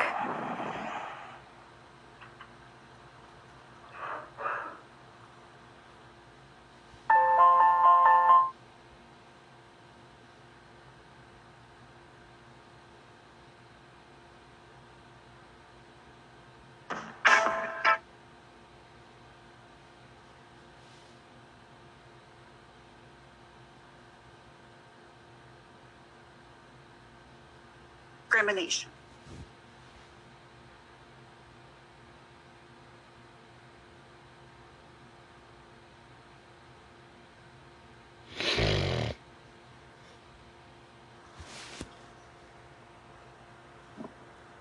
Good evening. I'm an Arizona taxpayer and employer of over 100 people in this state. I'm disgusted that you are lying to the citizens of this state and the people that pay your salaries. You say critical race theory is not in the school district, and then moments later, you have someone come up and use that word, equity.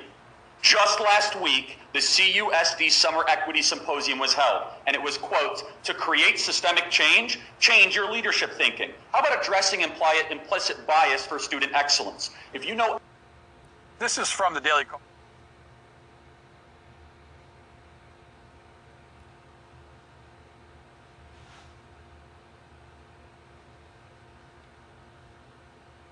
Even taken steps.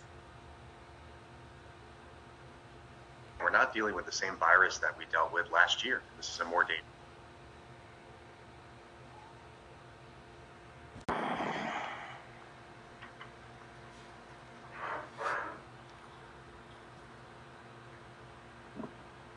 Good evening. I'm an Arizona taxpayer and employer of over 100 people in this state. I'm disgusted that you are lying to the citizens of this state and the people that pay your salaries. You say critical race theory is not in the school district, and then moments later, you have someone come up and use that word, equity. Just last week, the CUSD Summer Equity Symposium was held, and it was, quote, to create systemic change, change your leadership thinking. How about addressing impli- implicit bias for student excellence? If you know anything, just a little bit, about where these ideas and these phrases come from, you know that this school is stomping on the legacy of Martin Luther King Jr. This is a racist, vile, and evil ideology that has infected this once great school district. I implore every single member of the school board to actually learn what you are supporting. Equity means redistribution. If you care about skin color, you are a racist. That is a bigoted and awful idea. It is against who we are as Americans. I implore this school district to reconsider. Thank you. That's Charlie Kirk. Now, let's hear from another person. This woman is amazing. Parents, the longer that you wait and you don't hold your child's schools accountable gives these guys more time to dictate what's best for your child's physical, mental, and emotional health. Don't be afraid to speak out for your kids because they are voiceless and they, and they rely on you. You should be afraid of them rooting for socialism by the time they get to middle school. Teachers, it may seem that our careers have come to a dead end, but I'm here to remind you we don't work for the school board. We work to mold the next generation of well rounded American patriots. So don't give up because it is up to us. Students, you are on the front lines of these indoctrination camps. Challenge the staff when you're presented with a ludicrous statement and do not allow anybody to tell you that you cannot accomplish anything because of your skin color or to hate yourself because of your skin color. Students, it is up to you to be the next generation of victims or victors. And finally, to the board, this isn't over and your policies are just as. Nick Gofford, followed by Ryan. They muted her. They muted her, and that's re- she was amazing. Well, what did Florida governor do? Governor Ron DeSantis today ra- railing against teaching critical race theory in public schools. Yeah, he spoke out against it during a virtual appearance before the State Board of Education. And our senior political reporter, Michael Putney, has more from the newsroom. Michael. Eden, the governor detests critical race theory, says it is a school of thought that says American institutions are riddled with racism. Governor says that's wrong and it should not be taught in public schools.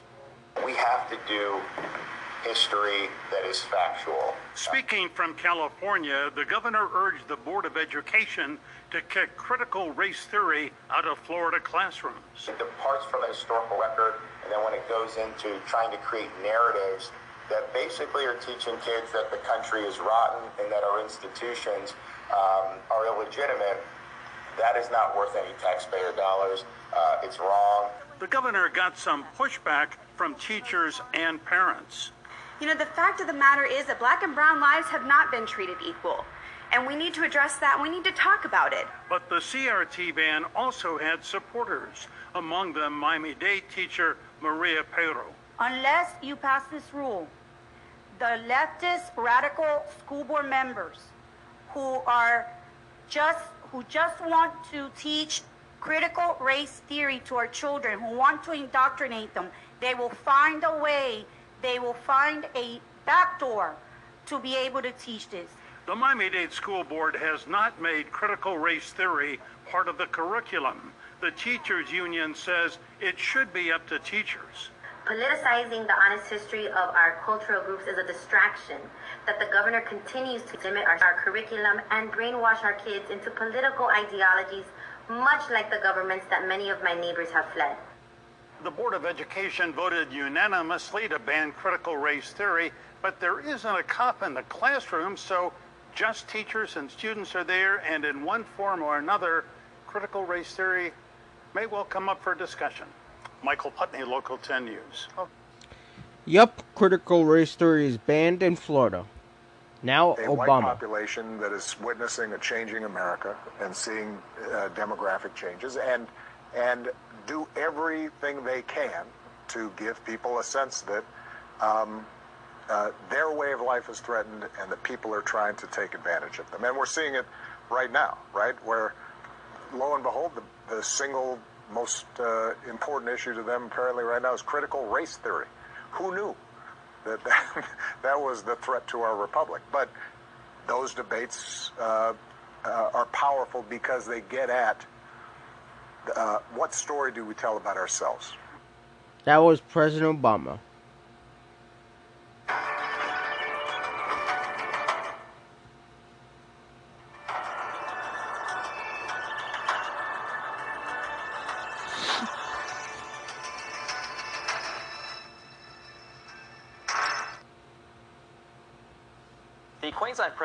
Yesterday had a, a, Pfizer jab, even though she's aged over 50. Are you concerned about the message that sends to people over the age of 50 about what jab they receive? Look, I think the uh, the question of how the uh, Premier accessed the vaccine is probably best asked of, of Queensland and, and, that Premier. We've um, been clear on the uh, eligibility and the advice of the expert group ATAGI on how we've uh, made that available across the country. So um, I'm not going to comment on um, the, the Premier. I'll leave that to yeah, them. Sure, but more broadly speaking, I mean, uh, in terms of confidence, that, that could well affect those over the age of 50, though, who have got to receive AstraZeneca if they see their state leader not take AstraZeneca. So, but again, I think that um, I want to reassure, reassure all Australians. Meanwhile, Washington State has a new incentive to get the Wu flu vaccine. The state's Liquor and Cannabis Board, yes, that's a thing, is now offering marijuana dispensaries the opportunity to host vaccination clinics in their stores and to give a free joint to customers who take the shot. They are going to incentivize you to get a shot that ostensibly protects against a respiratory virus by giving you a recreational drug that rips up your lungs. But the plan raises other questions. If the vaccine is so great, why do governments need to bribe people with money and food and drugs to take it? If the virus is so dangerous, why aren't people crawling over one another to get the vaccine? Some new moves by the public health bureaucracy raise even more questions about what we've been told. And some top politicians are finally calling for Dr. Fauci to be fired. Now, there is some uncharacteristically good news out of the Supreme Court and out of the Pentagon. That's great. But don't fool yourself. The left just proved it still has all the power. They got to bribe you with drugs and cheeseburgers and french fries and millions of dollars through those COVID lotteries to take this vaccine that's apparently so great that nobody wants to take it. Because of the virus that is so, so dangerous that everyone's just going around with their normal lives, and many people who have the virus don't even know they have it. Does that make a lot of sense to you? Listen, I'm just as shocked as you are. Let's welcome in our next guest. Uh, we want to talk about the coronavirus and its origins, something we've been talking about for many, many weeks here on Newsmax. Uh, GOP lawmakers are demanding that Dr. Anthony Fauci resign or be fired, claiming that he has, quote, lost the confidence of the American people. Joining us now to talk more about this is Tennessee Congressman Tim Burchett. Uh, Congressman, good morning. Good to see you. Happy Friday. A lot to get into. Yes, sir. Great seeing y'all. Thank you so much for having me. Uh, it's our pleasure. Great as, being on with you. As always, uh, Dr. Fauci spent the last year plus, a year and a half, 15 months. He was throwing out first pitches uh, at, at Nationals games. He was on magazine covers. I think we've got one of the classics. He was on the cover of InStyle magazine. If you're not looking at your screens at home right now, that is Dr. Anthony Fauci, poolside with a pair of shades on. That's the type of fawning coverage that this man has received for the last year and a half. Uh, I, I have an honest question for you. At this point, given what we know, Congressman, do you think Dr. Fauci is even a good doctor at this point? I don't, I don't know what his doctor, I don't know what he studied in actually in med school, but you know, this is the classic case. My dad used to talk about.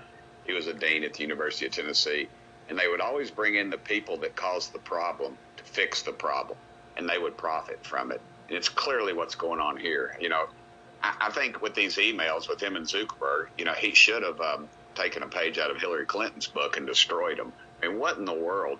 It's like they're they're trying to plan how they're going to market this to the world, and then of course all of his science. He keeps saying trust the science as if he is the science. It's a really a weird a weird mechanism that he that he's spewing out, and he said, "Don't wear the mask at first, then wear the mask, and then double." And then we all saw, you know, President Biden wearing two masks and how important that was. It's just. Um, I think the only people that are going to win during this are the Chinese Communist Party. Well, because that's that's clearly where this thing has come from. You know, we were told that in the beginning.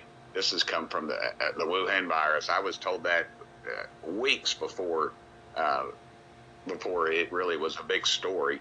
And then all of a sudden, the cover up for them and um, and our connection and his connection to that. You know, it's here's what's going to happen.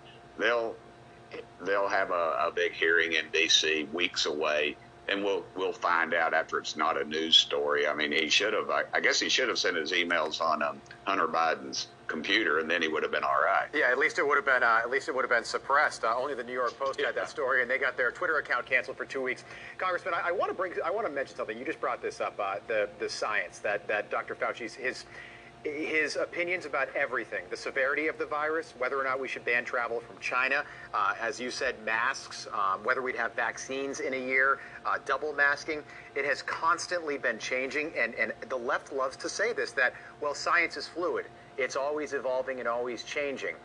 Yet, when we talk about climate change, that for some reason is what we now call settled science. But apparently, the coronavirus, it was never settled science, but climate change is settled science. Well, it first, it, you know, they, they're trying to feed that that untrue story. I feel like about the bat. The bat wasn't even from that region. You know, they put it out, and the media just eats it up. They're like lap dogs. They're Pavlov. They ring right. the bell. Right. The, the liberal elite, and then we all just lap it up. And it's just not the case. It hasn't been the case from the beginning. It is it, this this virus is, is is if it is evolving, I don't know what it's going to evolve into. Congressman, there was a, uh, a rally that no one's talking about. Uh, yesterday, there was a rally outside the National Institute of Health. It was a Fire Fauci rally. So I think that should tell people where the American public is is shifting right now when it comes to Dr. Fauci. Question for you: Why don't you think that President Trump fired him after November 3rd? It seemed like he wanted to, but he never actually did it. I don't know. I, I don't know. I don't know Mark Meadows or somebody had his ear and just said leave it alone or what because it was the story. I, he should have fired him from early on when he became the when he injected himself into too much. Um, it clearly uh, everything about this guy. I mean, you know, we, we've come to find out now that hand-to-hand transmission doesn't happen. It's clearly an aerosol. You know, in Tennessee, you couldn't get a you can't get cornbread unless you're masked up and and you're you're gloved up. So it, it's clearly uh, false information and his science hasn't been the, the science that we needed to trust from the start. All right, Congressman Burchett, uh, good to see you again, as always, my friend. Look forward to having Biden administration continues to face pressure to fire Dr. Anthony Fauci. This after thousands of his emails have been released through a Freedom of Information Act that came last week. The emails shed light on Fauci's connection with the Wuhan Institute of Virology, his true stance on masks, and why he downplayed the COVID lab theory as well. In one exchange, Peter Daszak, the head of the COVID release, uh, research group, which worked in Wuhan, called Eco Health Alliance, called Fauci's comments on the virus brave. And he said they also will help dispel myths about the origins of the virus. In another email, Fauci talked about his position on masks. This is from February 2020. Quote, masks are for infected people. Well, thanks, Senator. Really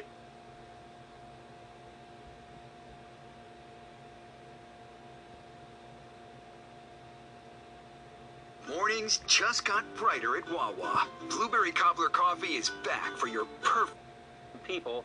The typical mask you buy is really not effective at keeping the virus out.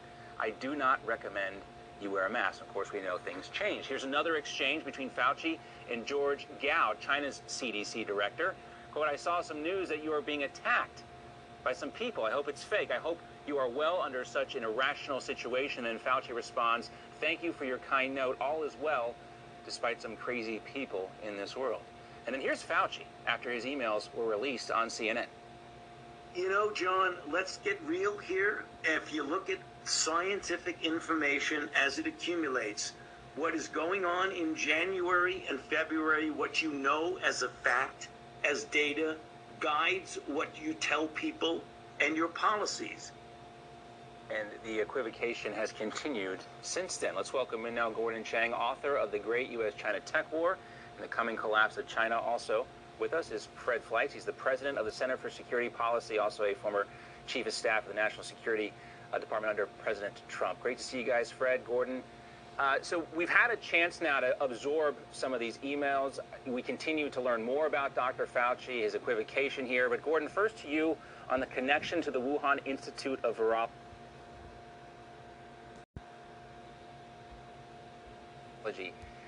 Is it at the point now where you think that Congress has enough? We've seen calls for Fauci's firing. Is there enough evidence here from your standpoint to go ahead and move on that? Is Fauci culpable for what we've seen? Yes, I, I, think that he should no longer be head of the Institute of Allergy and Infectious Diseases.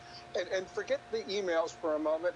One thing we know he was America's top infectious disease official, and he failed to warn America of an infectious disease. He could see what was happening in China in November, uh, in December of 2019. He certainly saw what was occurring in January.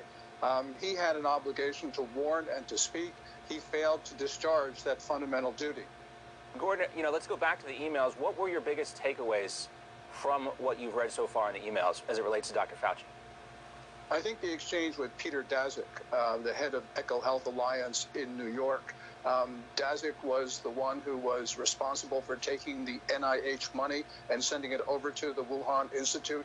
There was, I think, a, an unfortunate familiarity there that, especially this whole idea that uh, Fauci was uh, propagating this notion of zoonotic transfer. You know, very well may be right, but nonetheless, there was also substantial evidence even then of a lab leak, and Fauci had an obligation to look at it. Um, his relationship with EcoHealth Alliance is extremely troublesome, and he has not been candid with the American people about it. Matter of fact, one could almost use the word cover up, especially if we learn more, if other documents are revealed. I think we're going to find that Fauci should no longer be in the position that he now holds. And Fred, you know, the question that's burning right now is were U.S. taxpayers funding China's biological weapons program? And did Dr. Fauci know anything about this, or was he duped by the Chinese? Is this, is this what happened here? But when you review these emails, Fred, what are your biggest takeaways? Well, EcoHealth Alliance got a $3.4 million grant. U.S. government, 600000 went to the Wuhan Institute of Virology. And Fauci tried to say he didn't know about that, but then implied that he couldn't know whether this would have happened. Uh, Peter Daszak was the one who did this, uh, gave this money to the Wuhan Institute. He also organized a letter in the influential medical journal, The Lancet, with a bunch of experts saying that the, le- the leak could not have come from a lab. And then Fauci cited that fraudulent letter to say the leak could not have come from a lab. So I, there's so much corruption here maybe incompetence, but I think Fauci knew exactly what was going on here. He was trying to cover up the actual origins of this virus. Now, before the president left for his eight day trip to Europe, he said he wanted to make it clear to Putin and China that Europe and the United States are tight. Uh, but, you know, we've, we've called he's called for this 90-day investigation period. We've also seen some activity, Gordon, of President Biden seeming to show deference to China before he met with President Xi. Do you think he's slow rolling this because he's what? I mean, what's the deal? He obviously needs to confront Xi on this. What do you see him, him doing? Yeah, I think he is slow rolling it because we know that, that Biden is really not interested in talking about this matter. Yep. Eh, it's ridiculous. Meanwhile, let's talk about Ron DeSantis. What is Ahu Now Now? Whoa. Cool. Attorney multiplier fees and allows insurers to cover only the depreciated rather than full value of replacing roofs more than 10 years old. The new law also lifts the 10% cap on premium increases for customers of Citizens Insurance, the state backed insurer of last resort you know, Florida obviously is a, is a unique environment uh, for a lot of things, but particularly as a storm state, uh, we wanted to, uh, to do something to, to stabilize that, uh, to try to invite uh, more people uh, from the to participate in the market. really appreciate it. Thank you all for, for having me. I um, it's this is about anti-Semitism. Interesting. We did the trade mission to Israel my first year in office, and We've recently been dealing with, uh, and I'm, we did a whole bunch of stuff: academic engagement, business engagement. I mean, it was really an incredible trip. So we're dealing with different issues uh, regarding Lake Okeechobee. We have algae blooms. We're concerned about how the Army Corps of Engineers may discharge water in our estuaries. And so I'm working with the Department of Environmental Protection. I said, we've got to be proactive. If this algae, if they do this, what can we do? What, what do we have? And it turns out we have uh, relationships now with various companies, including an innovative tech company in Israel who has solutions for this blue green algae. So we actually had this happening in one of the canals. These guys are out there, they're applying all this, biodegradable, it's working. Uh, so I was able to go out down um, in Southwest Florida a couple weeks ago and see that firsthand. But it just shows, you know, the relationship. We're over there, we're doing this. We have Israeli companies uh, that are actually helping Florida meet some of the needs, and so we really appreciate the relationship that we have. Uh, Joe mentioned uh, the embassy from Tel Aviv to Jerusalem. You know, that was something that we worked really hard on in Congress, and we're able to get that done under President Trump. And I was there when they actually uh, opened the embassy, which is a really incredible experience. We know, uh, we knew then, we knew when I first became governor, and of course we see now. You know, we have to deal with anti-Semitism. That I think, if you look back 20 years ago, anti-Semitism is worse today than it was, which is really incredible that we would be seeing that. And I think the best way uh, to do it from a, a position in elected office is we got to go on offense against anti-Semitism. I think we've done a good job uh, of doing that in conjunction with the Florida legislature. My first year in office, um, you know, we signed the anti-Semitism bill into law. Actually, when we were in uh, when we were in Jerusalem, uh, that basically says, you know, anti-Semitism is akin to uh, how we would treat racism. It has no place in our academic institutions, not just K through 12, but also higher education. And we thought that that was very important to send a strong message. Also, when I first came into office, you had Airbnb uh, that was engaging in activities that violated Florida's BDS law. We spoke out on that immediately. We added them to our uh, list uh, of, of companies that had run afoul of Florida anti discrimination law. And sure enough, uh, very shortly after that, Airbnb reversed the policy uh, that unfairly targeted Jews. I think when you look to see some of the things that are happening in Israel, the demonization of Israel uh, really feeds anti Semitism. You know, I'm very pro Israel, I have great relationships uh, over there. I'm proud of that. Same time, you don't have to support, you know, have a good relationship. It's fine. If you criticize Israeli policy, that's all fair game. But when they are singled out for disfavored treatment over countries that are committing untold atrocities. And yet, Israel is, say, the number one country that's getting sanctioned by the United Nations over and over again. When they're held to a different standard and singled out like that, that does feed anti Semitism. And so we've been very strong in saying Israel has a right to defend itself. And if these international institutions are singling them out and applying a different standard to the world's only Jewish democracy, then we are saying, yes, that is anti Semitic to apply a separate standard in that way. We also. Sounds good, right? Yep, he might be our vice president. Next. Texas is open 100%. And we want to make sure that you have the freedom to go where you want without limits. The Texas legislature passed a law that I am about to sign that prohibits vaccine passports in Texas. No business or government entity can require a person to provide a vaccine passport or any other vaccine information as a condition of receiving any service or entering any place. I want to thank the Texas legislature for getting this bill to my desk. Yep. Many states are doing it. And it's great. Meanwhile, let's go to Australia and talk about that.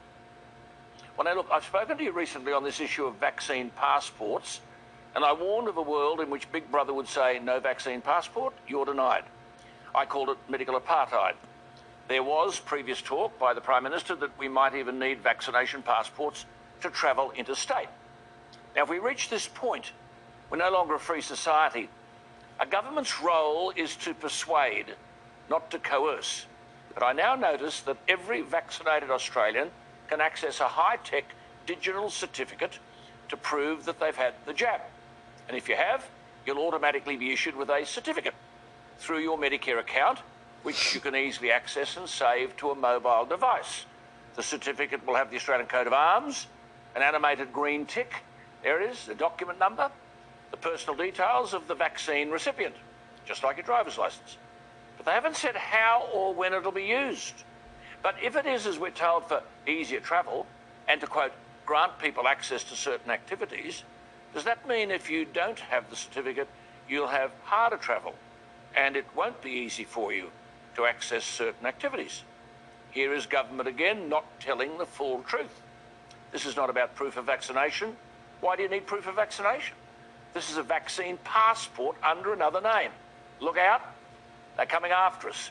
We've reached what George Orwell warned about in 1984, where he said, quote, every record's been destroyed or falsified. This is what he forecast. Every book rewritten, every picture repainted, every statue, street and building renamed, every date altered, and the process continues day by day. Nothing exists except an endless present in which the party is always right. Unquote. I'm a very positive person. British Prime Minister Boris Johnson. All right. Meanwhile, our song of the day. Not that.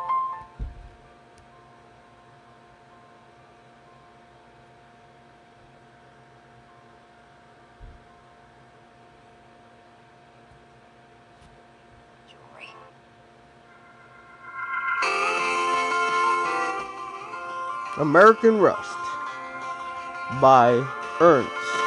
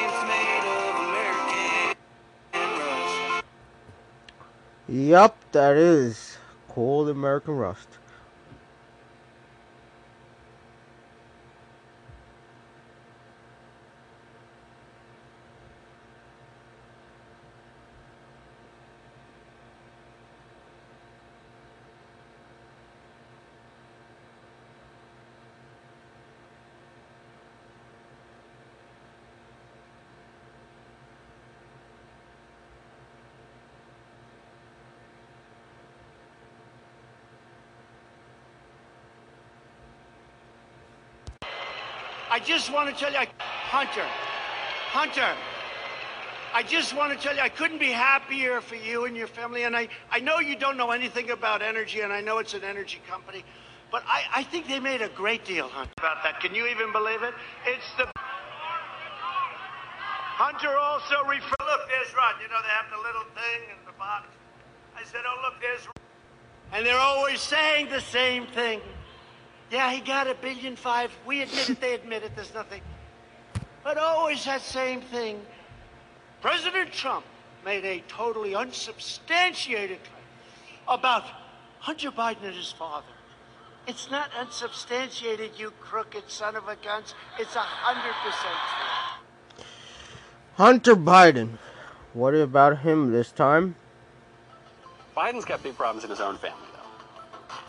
So Ben is going to be talking about this at length today. But this is the, the big shocking scandal of Hunter Biden. This, this is probably the least shocking scandal that Hunter Biden has ever been involved in, but this is the one that's getting a lot of attention now.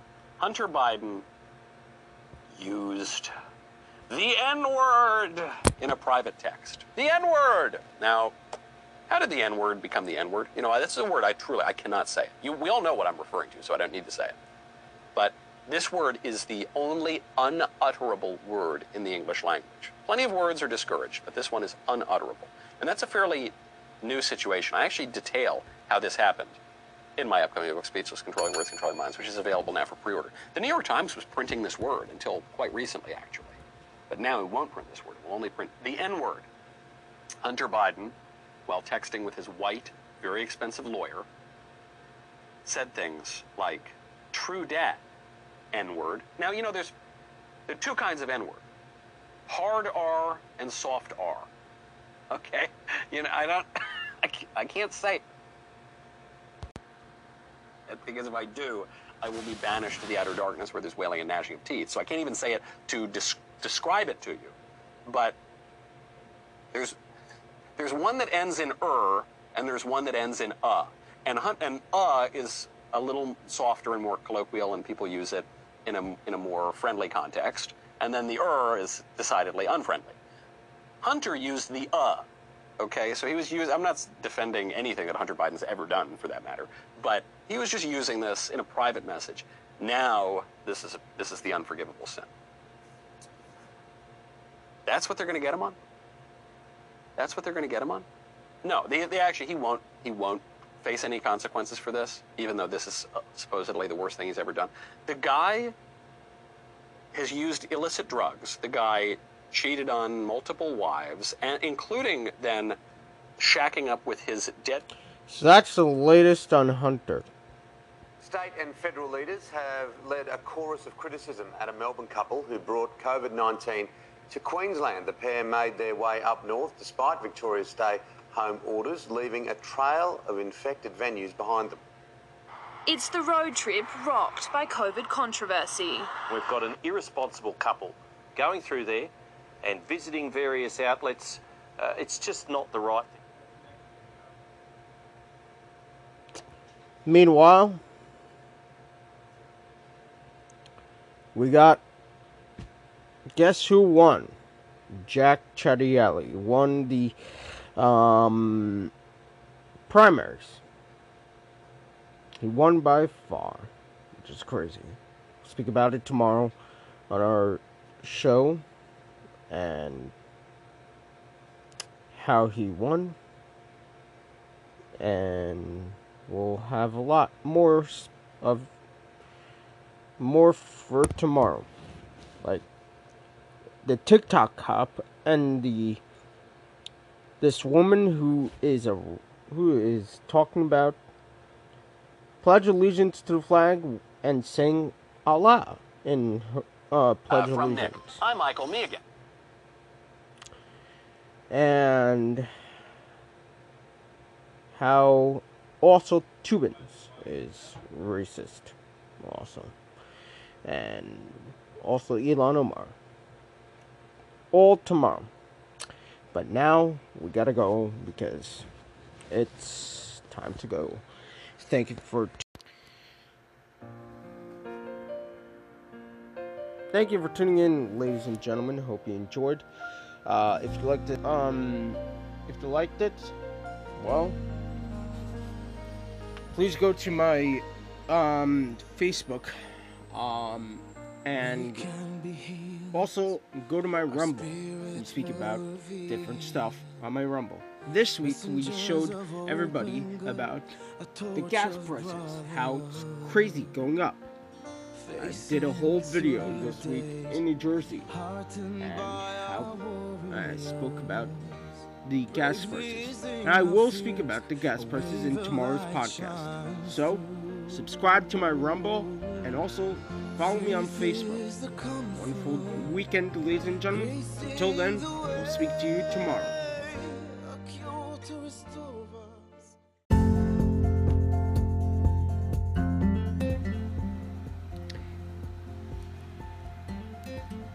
Have you ever wondered why you have your nasty garbage can not cleaned?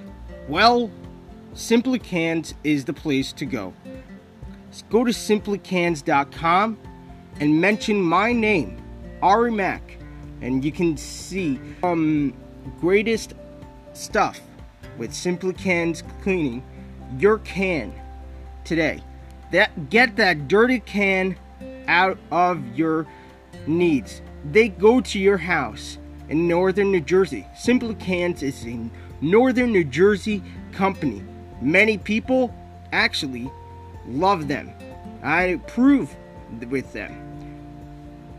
Here's a quote from here's a here's a review from Gabriel Walker. He said, OMG, I never thought my trash cans would ever smell good again. And they look brand new. Thanks so much. They look brand new and smell better. Be like Gabriel and call them today. Wonderful, or even go to their website. Go to simplycans.com and you can see their wonderful YouTube channel and Instagram. They disinfect your can with with amazing disinfection. They deodorize it and even um clean it like perfect. Go to simplycans.com or call today 855 wash can 855 8 excuse me 866 wash can 866 927 4226 have a clean day. From simply cans in northern new jersey